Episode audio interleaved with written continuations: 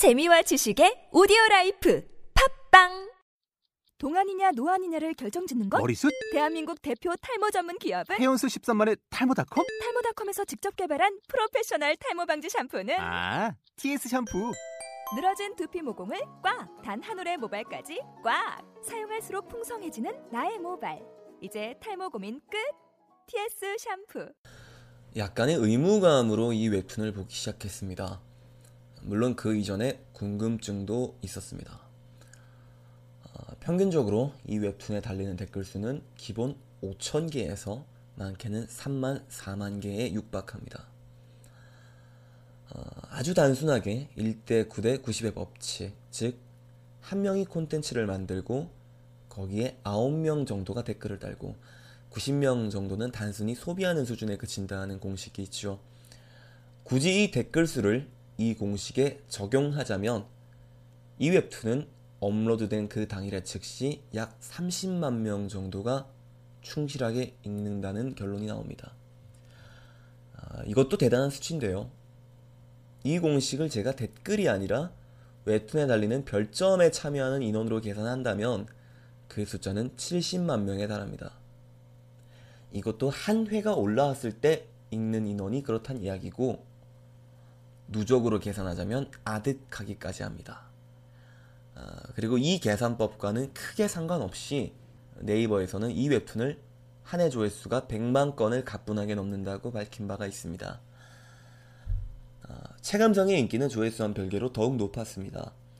이 웹툰의 드라마가 발표되었을 때의 반응은 미생 때와는 또 달랐습니다. 우려의 목소리가 높았습니다. 제작 자체를 반대하는 의견도 많습니다.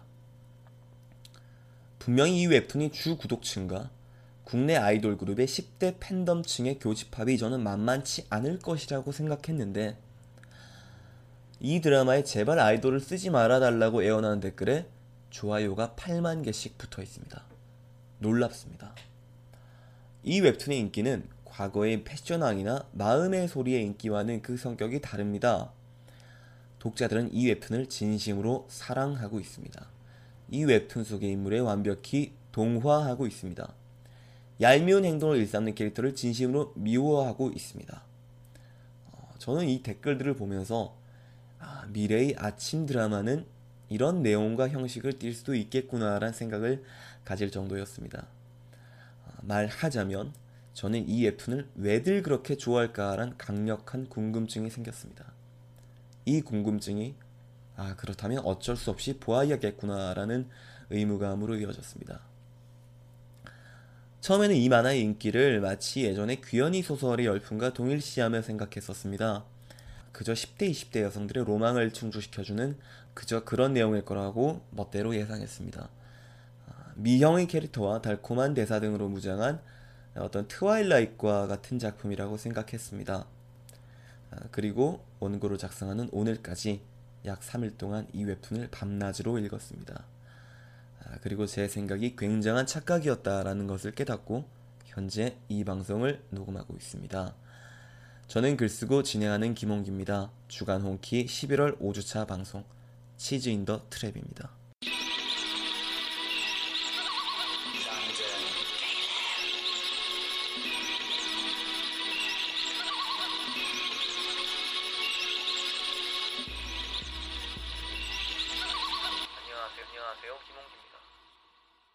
저는 순정 만화를 그다지 좋아하지 않습니다. 그리고 많이 보지도 못했습니다. 물론 그 이유에는 여러 가지가 있겠지만 결국 그것을 설명할 수 있는 가장 근본적인 해답은 어, 제가 어쩔 수 없이 남성이다라는 것이었습니다. 어, 사실 이것을 인정하는데 만만치 않은 시간이 걸렸습니다. 뭐 이야기가 뭐 좀 어떻고 캐릭터가 어떻고 뭐 플롯이 좀 천편일률적이고 같은 것은 사실 일종의 핑계에 가까웠고 어, 저는 단순히 남성으로서의 어쩔 수 없는 그런 취향적인 차이를 어, 극복하지 못했다라는 판단이 들었습니다. 어, 그리고 이것이 이 여대생 홍설과 유정의 대학 생활을 그려낸 만화 치즈 인 더 트랩에 대한 저희 말도 안 되는 선입견을 만들어낸 장본인이기도 합니다. 어, 결론부터 말씀드리자면 이 만화 아주 훌륭했습니다. 원작자 순기 작가는 우리 나이로 올해 30살입니다. 그런데 믿을 수 없을 정도로 일본이 그 어떤 순정만 해도 꿀리지 않을 아주 탄탄한 작품을 만들어냈습니다. 놀랐습니다. 음, 요즘은 사실 장르를 막론하고 드라마에 미스터리가 있어야만 먹히는 시대잖아요.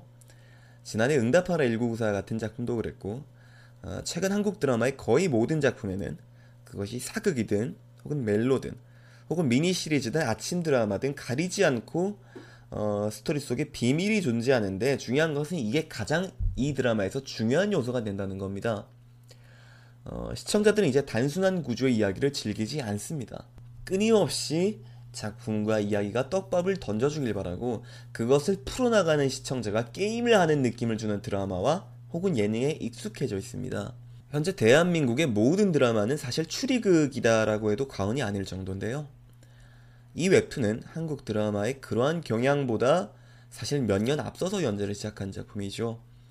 이 웹툰이 초중반부, 즉 1부, 2부를 이끌어 나가는 힘, 그리고 독자들이 쉬지 않고 스크롤을 내리게 만드는 가장 근본적인 힘은 과연 남자 주인공 유정이 어떤 인물인가라는 것입니다.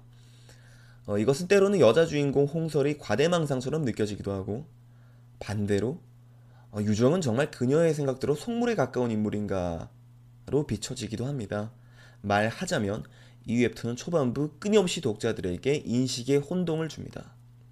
그리고 이 인식의 혼동을 위해서 남자 주인공 유정은 우리가 알고 있는 순정 만화의 남자 주인공들의 온갖 클리셰를 의도적으로 장착하고 있습니다. 그렇게 설정되어 있습니다. 돈 많고 잘생겼으면 성적도 우수하고 사교성도 좋습니다. 너무나 당연하게 잘났고 너무나 당연한 듯이 완벽한 인물이기 때문에 독자들은 끊임없이 이 유정이란 친구에게 분명히 뭔가 있을 것 같다라는 의심을 완전히 거두질 못합니다. 우리는 보편적으로 그런 습관을 가지고 있기 때문이죠. 그리고 이 여주인공 홍설이 계속해서 이 남자의 뭔가 구린 점을 작지만 분명하게 캐치하고 있습니다. 그런데 작가는 무리하게 이야기를 운용하지 않습니다. 이 작품을 구성하는 개별적 사건들은 대부분 아주 사소한 것들입니다. 물론 여기서 말하는 사소함은 화재, 살인, 방화, 강간, 음모, 모략과 같은 개념과 비교했을 때의 어떤 상대적인 사소함입니다. 우리의 일상에서 발에 채일 듯이 생겨나는 단순하고 분명하고 소소한 사건들을 작가는 솜씨 좋게 시간대를 뒤섞어서 배치합니다. 이 배치도 놀라울 뿐더러 어, 이를테면 수업 시간에 몰래 지켜보다가 눈이 마주친 정도의 사건, 바닥에 떨어진 서류를 발로 툭 치고 가는 정도의 작은 행동 단위들, 이것을 거대한 감정의 소용돌이로 확대해서 연출하는 기법도 훌륭합니다. 갈수록 자극적인 복수와 음모 그리고 살인의 내러티브를 뱉어내는 미디어에 익숙해져 있는 그런 현재의 대중들을 이 정도의 작은 행동 단위의 어떤 배치에 몰입하게 만드는 것은 이 젊은 작가의 불가사의한 내공이다라고 밖에 설명할 수가 없을 것 같습니다. 아, 말하자면 이 치즈 인 더 트랩은 가장 보통의 이야기를 우리가 일상툰이라고 부르는 내용에 가까울 정도의 그런 보편적인 경험을 아주 최소한의 가공을 통해서 스릴러로 탈바꿈시킵니다. 이런 부분들은 어, 극단적인 전개와 그리고 무리한 복선과 반전을 앞다투어서 사건의 해결 방식으로 내어놓는 어, 그런 국내의 몇몇 드라마들이 보고 배웠으면 싶을 정도입니다. 어, 이 웹툰에서 빼어난 것은 이런 연출과 플롯의 문제뿐만이 아닙니다. 치즈 인더 트랩에서 가장 중요하게 생각되어지는 것은 관계입니다. 캐릭터는 그 이후의 문제입니다. 이 만화 속에서 캐릭터들은 나는 이런 인물이기 때문에 이렇게 행동한다라는 패턴을 보이지 않습니다. 인물들은 관계를 생각하면서 움직입니다. 이 사람과는 이런 관계를 맺고 있기 때문에 혹은 맺어야 한다고 생각하기 때문에 그렇게 행동합니다. 그런데 이 판단이 잘못된 판단이 될 경우 이 작품은 사건을 유발합니다. 더군다나 이 남녀 주인공이 커플이 되면서 주변 인물들의 관계의 문제는 더욱 심화된 담론을 보입니다. 이 만화의 삼각관계, 즉 백인호와 유정, 홍설이 그것이 우리가 생각하는 어떤 그런 삼각관계적인 그런 통속적인 것으로 느껴지지 않는 것은 작가가 느린 속도로 하지만 분명하게 이 관계라는 것을 바탕으로 이야기를 전개시켜 나가고 있기 때문입니다. 그리고 독자들이 이 웹툰에서 가장 공감하는 부분 역시 이런 관계의 문제이죠. 아, 우리는 보통 일상 속에서 본인이 이런 이 관계라는 것을 의식하고 있다는 것을 가능하다면 숨기려고 하기 때문입니다. 그리고 작가가 이 관계에 대해서 굉장히 집중해서 파악하고 있구나라는 느낌이 드는 것은 이 관계가 얽힌 문제를 해결하는 방식입니다. 절대로 쉬운 해결, 나쁜 의미에서의 만화적인 해결을 하지 않습니다. 뭐 이를테면 뭐 몇번 툭탁거리고 해결, 술 한 잔 마시고 해결, 축구 한 번 하고 해결, 서로 할 말 못한 말 다 한 후에 마주보고 한번 호탕하게 한번 웃고 해결, 식의 아주 고착화된 갈등의 해결 패턴을 절대로 사용하지 않습니다. 어, 작가는 이 관계의 문제를 마찬가지로 관계를 되짚어가는 방법으로 해결합니다. 그런데 이것조차 항상 좋은 결과만을 가져다 주지 않습니다. 아니, 어쩌면 우리가 좋지 않게 끝났다라고 생각되는 결과가 작가에게 있어서는 그것은 그렇게 끝났어야 할 관계다라는 것으로 여겨지는 건지도 모르겠습니다. 마지막으로 이 웹툰에서 또 한 가지 어, 감탄하게 되는 것은 디테일의 문제입니다. 어, 작가가 주인공들이 다니는 학교의 배경을 경영학과로 설정한 것은 독자들이 알고 있는 이야기를 하겠다는 일종의 선전포고와도 같습니다. 작가가 주인공들이 다니는 학교의 배경을 경영학과로 설정한 것은 어, 독자들이 아는 이야기를 하겠다는 일종의 선전포고와도 같습니다. 선전포고란 좀 과한 표현일까요? 이 작품에서 경영학과는 일종의 상징성이 있습니다. 앞서 말했듯이 가장 보통의 이야기를 가장 보편적인 방식으로 보여주겠다라는 뜻이 담겨 있습니다. 뿐만 아니라 과거 논스톱과 같은 그런 하이틴 시트콤들이 그랬던 것처럼 작가는 대학 생활을 결코 미화하지 않습니다. 만화로 보여줄 수 있는 선에서 작가는 가장 현실적인 디테일들을 보여줍니다. 이 작가가 대학교 조별과제 같은 에피소드를 통해서 보여주는 그런 캠퍼스의 현실은 지나치게 낭만적이지도 또 과도하게 냉혹하지도 않습니다. 몇몇 에피소드만을 묶어서 보자면 이 작품은 대학생판 미생이다라고 불러도 좋을 정도의 훌륭한 리얼리티를 담고 있습니다. 그리고 이미 많은 분들이 이야기했다시피 이 만화 역시 88만원 세대의 애환을 고스란히 여과 없이 담아내고 있습니다.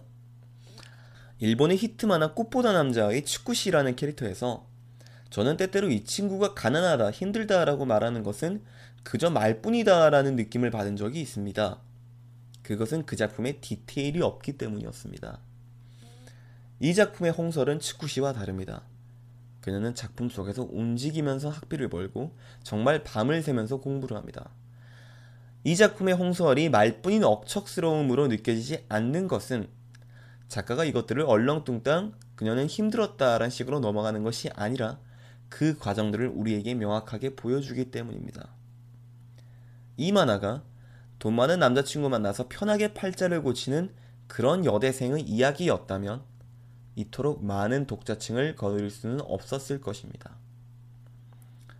물론 이 웹툰에서도 아쉽게 느껴지는 부분이 없는 것은 아닙니다.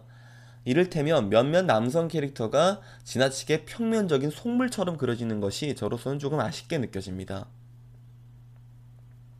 이 만화가 남자 대학생들의 뭔가를 여자 대학생들의 세계 정도로 아주 구체적으로 포착하지는 못한 것 같다라는 그런 감상은 잠시 미뤄두고서라도 이 몇몇 인물들에게 악역을 몰아주는 것은 때로는 이 주인공들의 실언은 그렇다면 그것은 온전히 주위 사람들의 탓인가? 라는 의문감을 들게 할 때도 있습니다. 제가 이 만화의 수많은 사건들 중에서 마음에 와 닿았던 것들은 그것이 몇몇 인물이 악의적 행동에서 촉발된 사건이 아니라 관계의 문제 때문에 어쩔 수 없이 벌어질 수밖에 없었던 사건들이 저에게는 조금 더 마음에 와 닿았습니다. 어, 때문에 어, 저는 이런 몇몇 인물들의 악의적 행동들이 때로는 불편하게 느껴졌습니다. 어, 또한 작가가 같은 여성으로서 어, 그들이 어떤 포인트에서 설레고 또 어떤 부분에서 달달함을 느끼는지를 너무나 영리하게 잘 알고 있는 나머지 남성 캐릭터들은 어떤 부분에서 지나치게 그런 쪽으로 활용하고 있다라는 느낌이 드는 순간도 있습니다. 물론 이것은 유정이란 인물에게 독자가 깊은 호감을 품게 만든 후 그런 의외성을 드러나게 만드는 일종의 장치처럼 느껴지기도 합니다만 어떤 부분에서는 이런 작가의 활용이 너무 드러난다, 두드러진다라는 감상이 들기도 합니다. 물론 이것은 어디까지나 남성 독자로서의 그런 이물감일지도 모르겠습니다.